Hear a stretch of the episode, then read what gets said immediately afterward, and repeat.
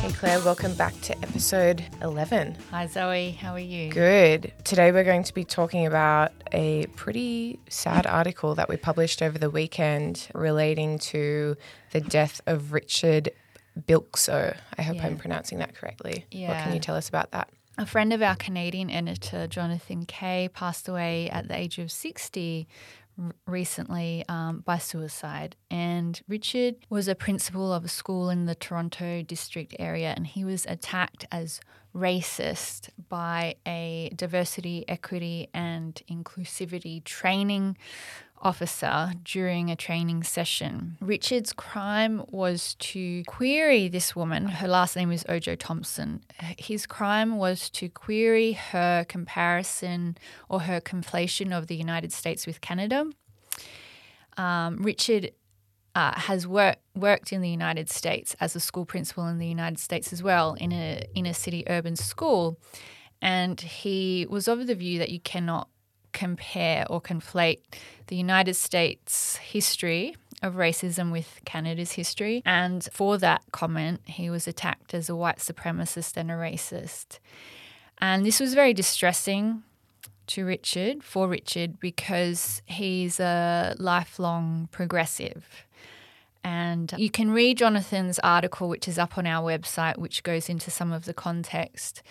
Uh, like many people who are victims of uh, unfair accusations, he expected his bosses and colleagues to defend him, but apparently, his bosses in the Toronto District School Board uh, joined in the attack and piled on him on Twitter. And then his query during this diversity, equity, and inclusivity training session was used by uh, this training officer as an example of white supremacy in further training sessions. So he was smeared, attacked, piled on, harassed, and abused for just having a uh, rational, skeptical question. And the distress that all of this caused, uh, his family have said contributed to his um, passing, which is absolutely tragic. And uh, I, I am so sorry for the to Richard's family, and I'm so sorry that you're you're going through this.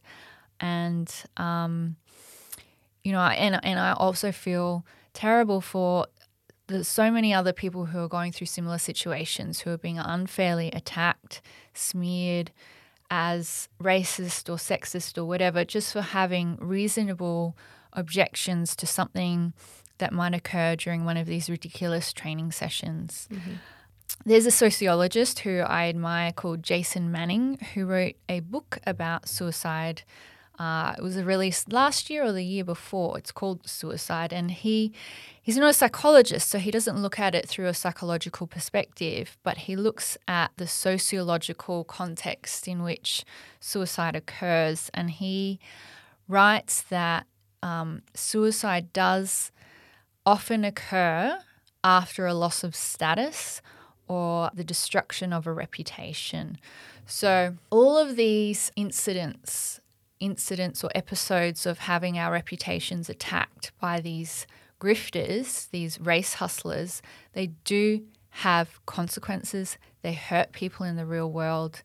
Uh, and sometimes they hurt people so much that it becomes unbearable. Yeah, and anyone who's experienced this firsthand would know how horrible and isolating it is.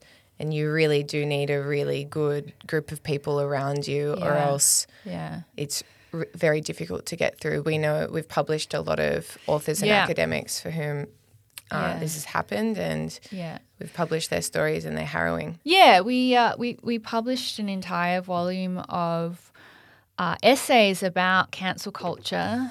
This book is now a couple of years old. Panics and Persecutions. Uh, it's a couple of years old, and you know I thought that cancel culture was sort of dying down, and maybe it is. Uh, but the the distress that these episodes cause to people can last for years particularly when the accusations are, com- are false and they impact someone's direct work life. So I've been um, subject to all sorts of accusations online on social media and off like elsewhere on the internet. There's been entire articles written about me being um, you know, a Nazi and so on and so forth. But it doesn't impact my everyday life uh, in my work environment or my family environment. And my friends couldn't care less about what people on the internet say about me. But if you're someone who's an academic and you have to work with people who don't know you very well potentially or who who are, who get very um, uneasy if everyone's reputa- if anyone's reputation is besmirched and you have these kind of dynamics where if some one person is polluted with an accusation then you are polluted by proxy. These sort of guilt by association dynamics can be turn really nightmarish really really quickly. And i think an important factor in all this is that richard uh, was a 60 year old man and he dedicated his whole life, to, like many men of that yeah. generation, um, to his career. Mm. And he'd worked his way up. He was principal. He was obviously very well respected.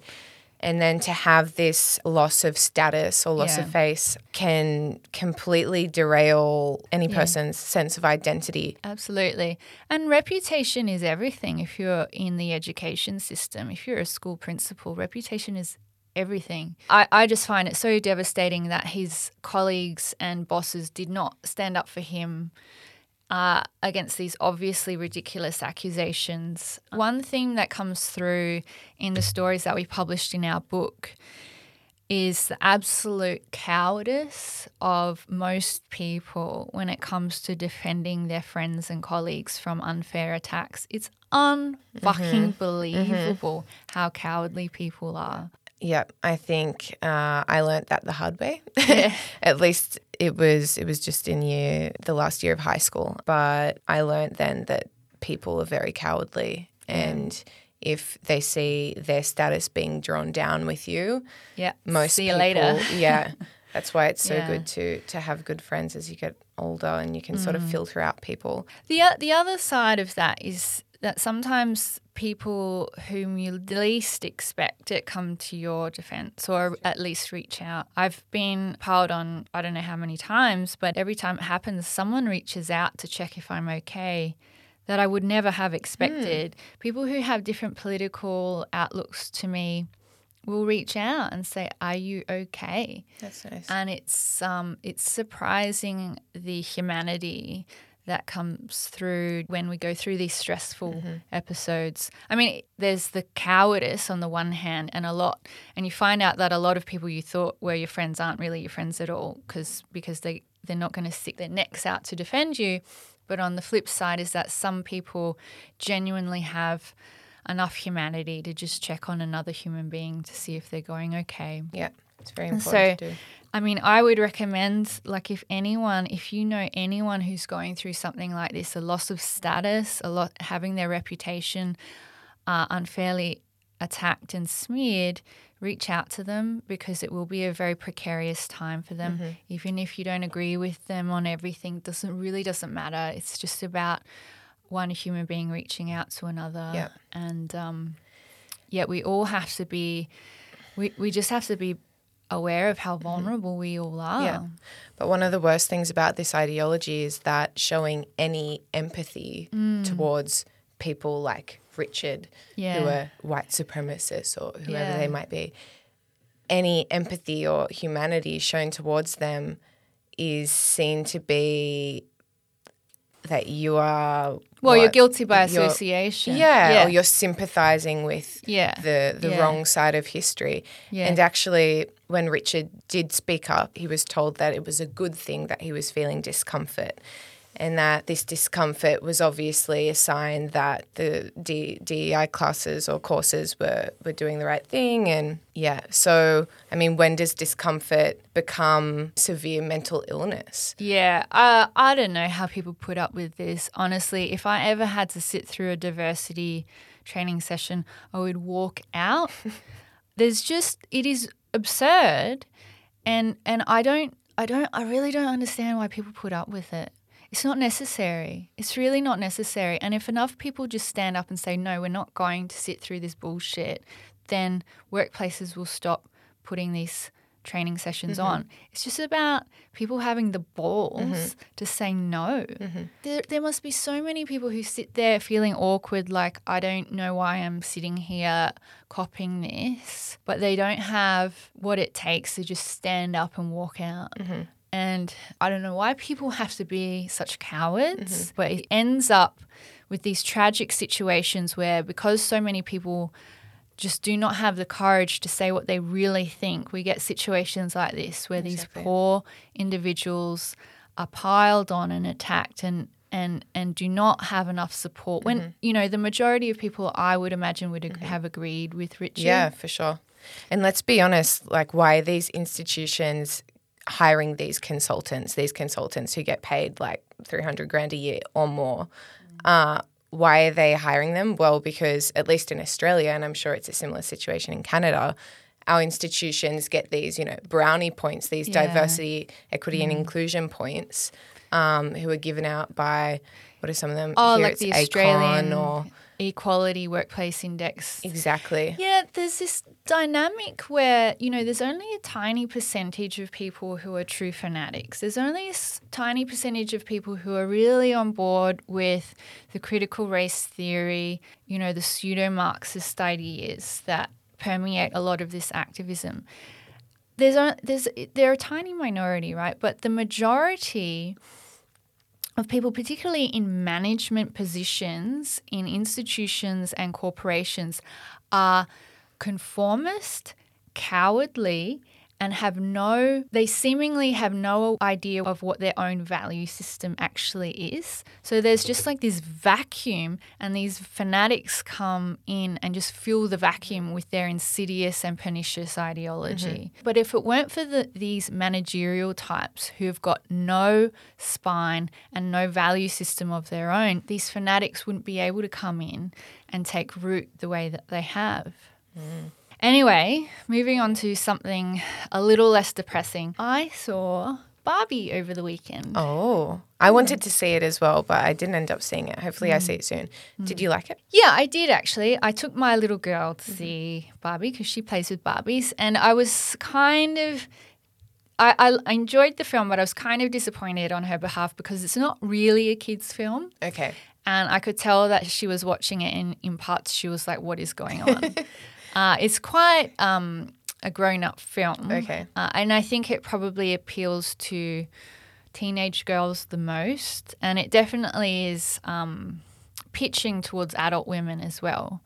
Um, and there were some political messages in the film which grated a little bit, but overall, I found it to be very original, quite funny, and um, really well acted and made. I, I, I loved the direction; it was very artistic. Yeah, I do like Greta Gerwig's films. I think she's Yeah, great. yeah. Okay, so is it supposed to be like a feminist film taking down the patriarchy? Yeah, yeah, it does have a strong feminist storyline and themes. Uh, the idea is that um, everything's perfect in Barbie Land, and the Barbies um, congratulate themselves for uh, have fulfilling all of these roles. Like there's an astronaut Barbie, uh, President Barbie, you know, the Dr. Barbie, the CEO Barbie. And because they fulfill all of these roles, girls in the real world play with Barbies and grow up to be all of these, to have all of these positions and have all of these roles.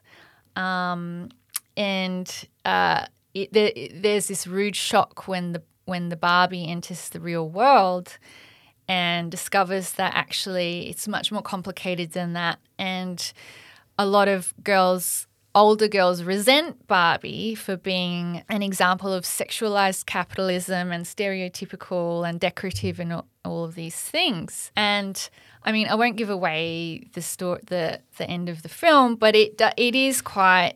It does portray the real world as being quite patriarchal, and then the Barbies, and then that Ken comes to the real world, gets some books about patriarchy, takes them back to Barbie Land, and then turns Barbie Land into a, a patriarchy, Wow. which is quite hilarious. okay. I enjoyed that part of the film, but then the Barbies have to um, organize to take down the patriarchy. right. Anyway, so there is a big element of, you know, complaining about the patriarchy in the film.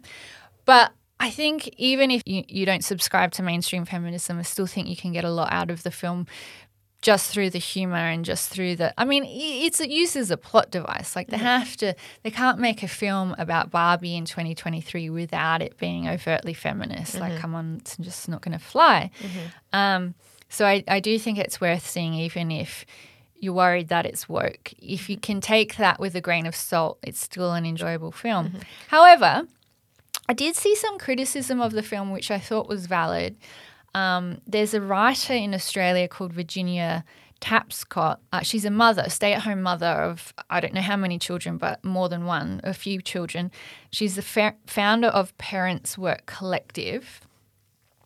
And uh, I saw on her Instagram um, that she criti- was criticizing Barbie Land for having no children. And she says that this is because feminism still does not know what to do with kids. And the only kind of care work represented in the movie is a gross kind of servitude where um, the Barbies are brainwashed and, and it's care work is portrayed as degrading. And I think that's a very valid criticism mm. from a different feminist perspective. Mm-hmm. And I didn't actually consider that when I was watching the film, when I had my kids with mm-hmm. me. but it's true, it did not portray, you know, had women all in all of these roles, like Barbie, astronaut, Barbie, president. There, ha- there was a trans Barbie. There was Really? yeah, Wow. Why am I surprised? I should not be surprised. was, I've really um, got to see it now. and o- overweight, but like they had all of the course, yeah, yeah. diversity. All of Yeah. the diversity was there. I even saw a Barbie with one gold limb, Okay. I was going to ask about wheelchair but Barbie. no mother, no mum Interesting. Barbie. Hmm. So you're getting all of this diversity, except for perhaps one of the most important Vital roles. Yeah. forms of diversity, which is the the role that women take on when we bring the human race mm-hmm. into existence, which mm-hmm. is motherhood. And in erasing that role, you know, it's it, it is a, a bit of a comment on our society. Like, mm. is it any wonder we have such low fertility rates? Exactly. Yeah. So I was looking up the fertility rates in Australia and just some stats on um, the age at which women are having their first child. So it's gone up over time, as we can, um, like, that's no surprise. So the average age for first birth in Australia is 29.7. Wow, that's older old, than it was 10 years ago when I had my first child. Yeah. Yeah. So I'm about, I'll turn 29 next year. So it's, um, I've got to get ready. yeah. Virginia has also written in the Australian about this, about how she gave up a career to raise her kids and how having kids completely changed her idea of um, feminism. She said she went into the birthing room as a disciple of Simone de Beauvoir and she came out completely, completely changed. Yeah. Um, and I was wondering if this fact that women are having kids later or choosing not to have kids, or as we know, many don't actually choose, they, they put it off Yeah, for a long too time long, and yeah. then have no, no choice. I wonder if this sort of epiphany that about feminism and about womanhood is just not happening because women aren't having kids or are having kids later. It's interesting, and I, I, I don't have the answer, but was thinking about my own experience, and I was very much into all of the stuff that Virginia was writing about in her article. You know, I, I was very resentful towards mainstream feminism for underemphasizing women's biology and underemphasizing the role of motherhood for a long time. And then I became a mother. And I sort of had the opposite experience not the opposite, but a different experience to Virginia. So before I had my first child, I was really looking forward to being a stay at home mother. that was like my dream for a long time. I just wanted to be supported, have my babies, and I loved the newborn period. I absolutely loved it. But when it came to my babies being a bit older, so being in the toddler stage, I really wanted to work and uh, that, you know, my experience, probably a lot of women have a an experience similar to mine, and probably a lot of women have an experience similar to Virginia's. There's not one correct experience, but the point is, is that we need to have the freedom to choose, And which, whichever path women choose, which whatever they do, whether it's paid work or staying in the home doing their care work, it should be respected and afforded prestige and women should be compensated for it somehow. And, you know, part of the issue is that our society sees paid work as being more glamorous than work in the home and care work. Mm-hmm. It's just, she writes about it in her article that the problem, you know, there have been people who have pointed out the problems in mainstream feminism, but the issue is that care work is just not sexy. You mm-hmm. don't get marketing campaigns, and, and you don't you don't get people aspiring to be, you know, to be changing nappies and to looking after kids when they're sick or the elderly when they're sick, even though that is the backbone of our society and that everything else rests upon the fact that there are people out there want doing this care work for mm-hmm. us. It's just not glamorized and mm-hmm. it's not afforded the prestige mm-hmm. that other roles and other positions are. So, my role as CEO of a company is afforded much more respect and prestige, even though I would say it's easier to run a company than it is to look after little kids. Interesting. Yeah, because I was going to play devil's advocate a bit and say that maybe the reason it's not as respected is because it's easier. It's because not, every woman not. can do it, but not every woman can be a CEO. It is. It is mm. not easier at all. It is like when I, my kids were little to have a break is to go to work. It is so intense. The work is so demanding. It's so chaotic. And you've just, like, the more kids you have, the more it multiplies. There is so much chaos and so so much so many demands on your attention and the work is quite physical that going to work is like going on vacation and i think that's part of it i think women wanted to escape that and so work has been glamorized careers have been glamorized. Um, but the reality is that if you have kids and you have a career, you sort of get you can wind up with the worst of both worlds. So you can wind up with an asshole boss who doesn't give you any flexibility, and then you get home and you have to do all of this childcare anyway. Mm-hmm. so you, you know, women are, are left in this situation where they feel like they don't know what to do they put off having kids and then it's too late and uh, it's you know a bit of a fiasco because we really our, our fertility rate is declining and we need mm-hmm. people to have babies yeah virginia talks about how it's an issue with mainstream feminism which i think we both agree with but i would go further and say that it's maybe inherent to most brands of feminism you know um, uh, radical feminism, we talk a lot about that today because radfems have done a really good job in pushing back against the um, trans ideology and gender yeah. ideology in general mm. by being gender critical feminists and mm. recognizing that biology is really important yeah. and that there are only two sexes, etc. but I think the radfems, like I love what they're doing, but I think they they don't quite go far enough in acknowledging that not only do we have sex differences like basics, you know, mm. penis, vagina, but also that our brains, there are differences in our brains in that and personalities mm, mm. in that we have different interests mm. and I mean the James Damore memo sort of kicked that off, right? Yeah, yeah. And when yeah. you're talking about Barbie as an astronaut and Barbie as a doctor, that's great and there's I think we should encourage um, kids or young girls to see themselves in those roles. Mm. But in my head, I'm thinking the reality is that there just aren't as many young girls or girls who want to go into those roles.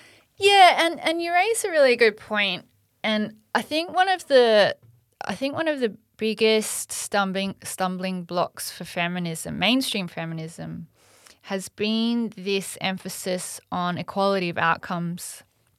So you know the uh, the we want people to have freedom. We want people to be able to choose whatever path that is right for them. We want people to under, you know, have um, insight into their own personality and their own preferences, and to go into whatever job they want to do. And we also want people to have the freedom to either have kids if they want or not have kids. Um, the problem is that when we look at uh, jobs, professions. So if we want to look at how many women are got, you know, who who um, comprises a profession like electrical engineering, right? And say, you know, it's 70% male and 30% female. If we look at that breakdown and we say that it's only 30% female because of sexism, mm. then we're just being idiotic. Mm-hmm. Because when you give people freedom, you will not get equality of outcomes because people have different preferences.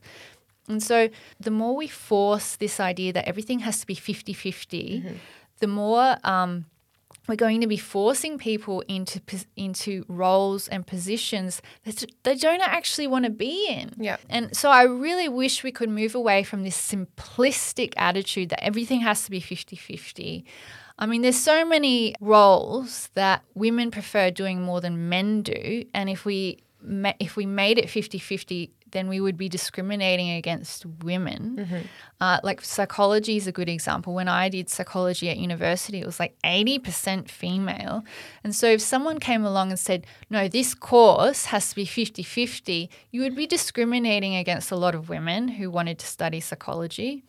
Now, actually, there is a case for there being more men in psychology because we need male psychologists. But in general, we have to move past this concept that outcomes, inequality in outcomes is somehow evidence of discrimination. It's not. It's often evidence of people having freedom and choosing what they're actually interested in and good at. And humans are diverse, right? In all yeah. senses. We're diverse in our skills and abilities and in our tastes. And That's right. So if we're all for supporting diversity, why would we not support like a diverse yeah. Uh, diverse results? Yeah. You know? And that's right. And you know, diversity in personality is also a thing. Like I'm, my personality is not typical of a woman, so mm-hmm. I'm more disagreeable than the average woman.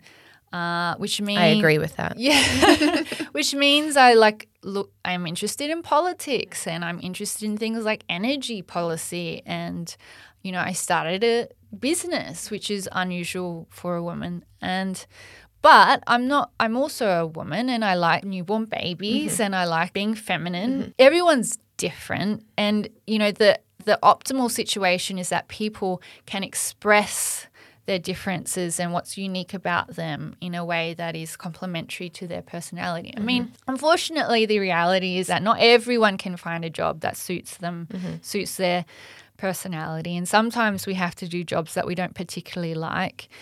And you know, a, bi- a big problem with feminism has been, I think, this this glamorization of career. When the reality is, is that a lot of careers are pretty soul crushing. A lot of people go to work, they have to do these inane tasks that their boss assigns them. You know, they end up tired at the end of the day.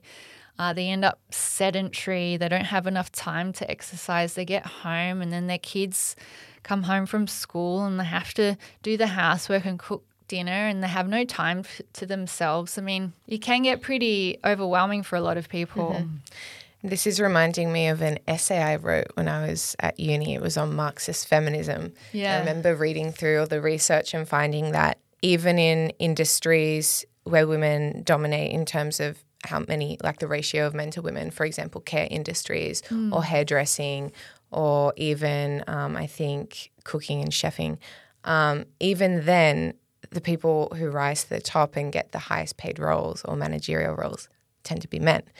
And from what I can understand, it's because men have certain, in general, have certain personality traits that make them more assertive and more money hungry and more status hungry. Yeah. And therefore, yes, they're in like the cleaning industry or the childcare industry, but they yeah. go to the top to own their own childcare business or I think there's something in that for sure. I it reminds me of something that happened at home with my kids. Um, so my lovely daughter makes me coffee in the morning, which I'm very blessed uh, to receive. This, you know, this uh, little angel. Yeah.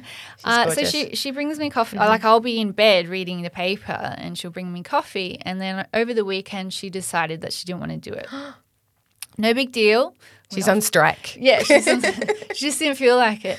And my my son, who's almost ten, was like, Nora, my my girl is called Nora. He's like, Nora, if you get mum to pay you $2 for every coffee, you can he was like doing the calculations in his head and he could do the arithmetic and he was adding up how much she could get per week and then per month and then per year and then he w- he he went and sh- got the calculator out and showed her how much she could earn wow. per year if she demanded two dollars uh, per coffee. but she didn't want to hear it. She didn't want to know about it. She was like, "I'm not."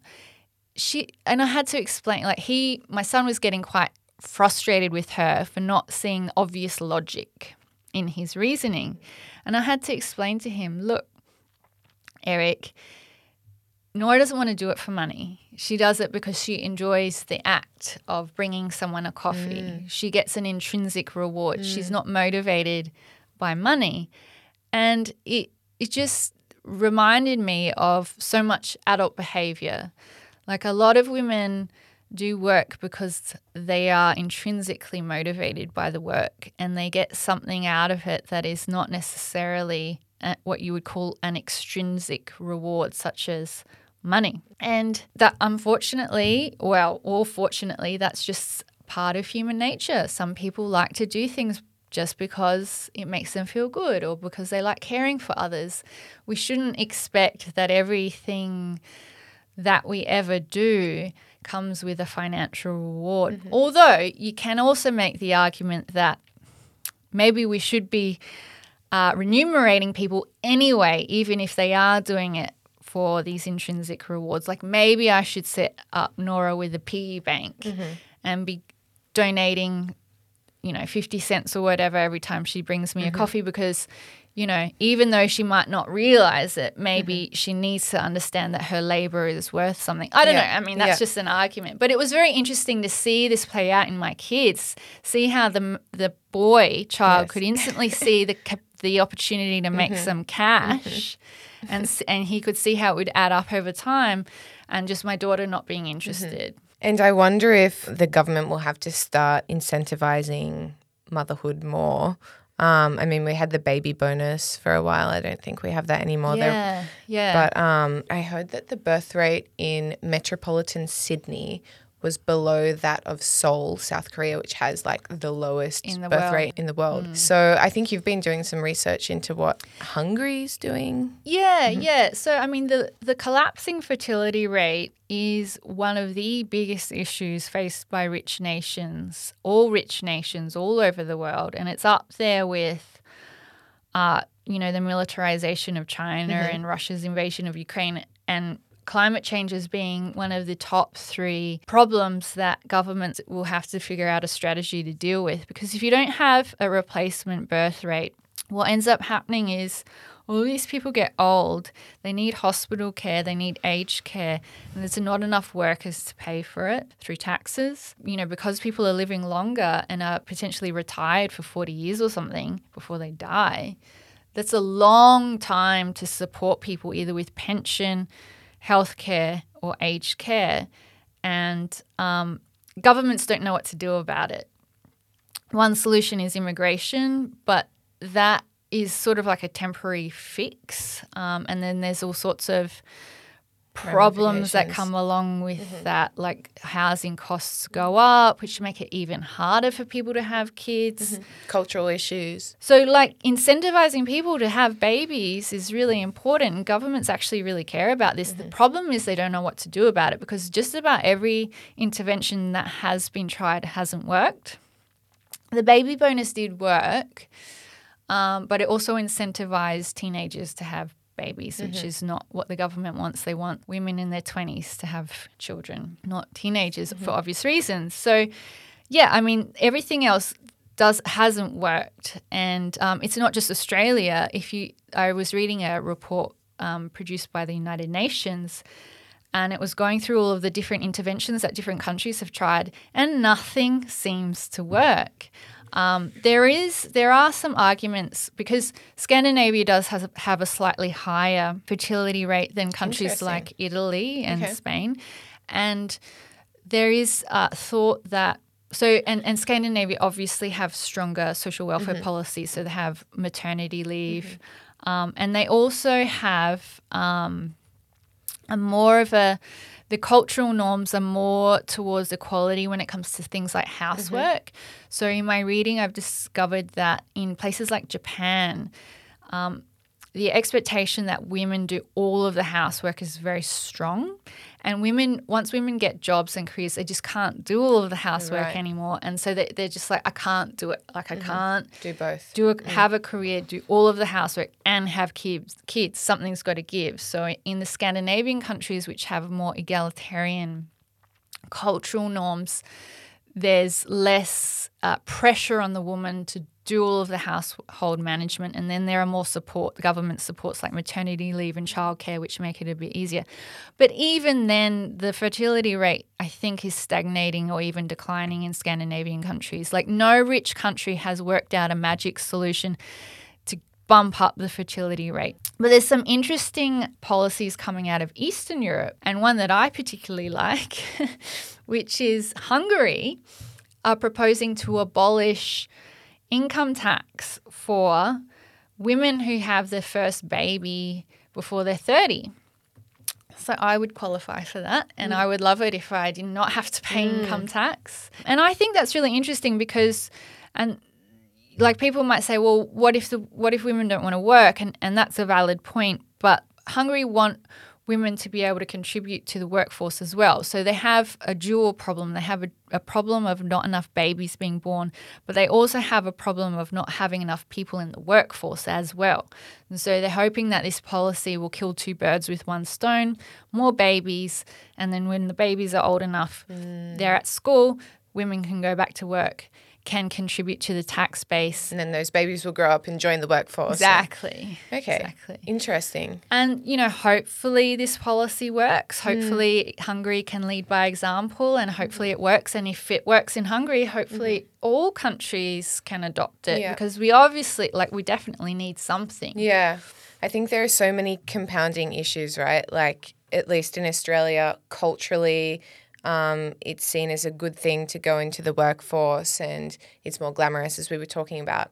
But also, um, inflation, which is happening everywhere in the Oh, yeah. The cost But, of like, living. Yeah. Back in the day, back in our parents' generation or bef- my grandparents' generation, for example, a normal man, like a mid class gentleman, could have a wife and like two or three kids and own his home and be okay. And now that's just not see, the case at all. It's absolutely impossible. Hmm. It's, you're so right. And it's, uh, you know, I'm not an economist and it's, I can't explain how this has come to pass. But I'm in a upper tier when it comes to income. I can't afford to buy a house in Sydney. But Sydney's where the jobs are and where the opportunities are. It's really hard for young people because if you get an education, a, a professional or technical education, you need to go where the jobs are, which means that you need to go to the big cities, the high density cities. It's too expensive to buy a house, so you end up renting an apartment. You can't have babies in an apartment because usually it's only one or two mm-hmm. bedrooms. And so there's this vicious mm-hmm. cycle. And there's no security if you're renting. It's like next Yeah. to you, where am I going to be with the baby? Are we going to get kicked out? Yeah. And the tax rate in Australia is really quite punitive towards young people. Mm-hmm. We're basically subsidizing mm-hmm. a lot of the boomers. Mm-hmm. Uh, who grew up in an era of massive economic gro- growth and benefited from it. I have nothing against boomers in like I like boomers in general, but it annoys me when they they confuse luck with their own genius. Like if you were lucky enough to buy a property in an Australian city like Sydney or Melbourne 40 years ago and that property has um, tripled in value. I mean, your increase in net worth is not an example of you being super smart and a Yeah. genius. It's a, it's the product of luck. Exactly. But I propose something to the Albanese government. if they pay my student debt, Yeah. I will have a baby right this minute. I will get my boyfriend in here. It's going, it's happening. Yeah, that's a great. That's a great idea. Yeah. Because, yeah, I, I studied two degrees and that uh, HECS debt is just getting bigger. It went up uh, like $5,000 on the first day of the of the new financial year. Mm. Oh, I haven't- $5,000 extra. That's Thank you. terrible. I haven't checked. I haven't checked Don't. mine. Well, hopefully Anthony Albanese watches this and Yeah, we have policy ideas to boost the fertility rate, Yeah. increase women's well-being. I mean, they're quite feminist, really. Exactly. We're feminists. Yeah. All right. Thanks, Zoe. okay. See you next week. See you next week. Bye.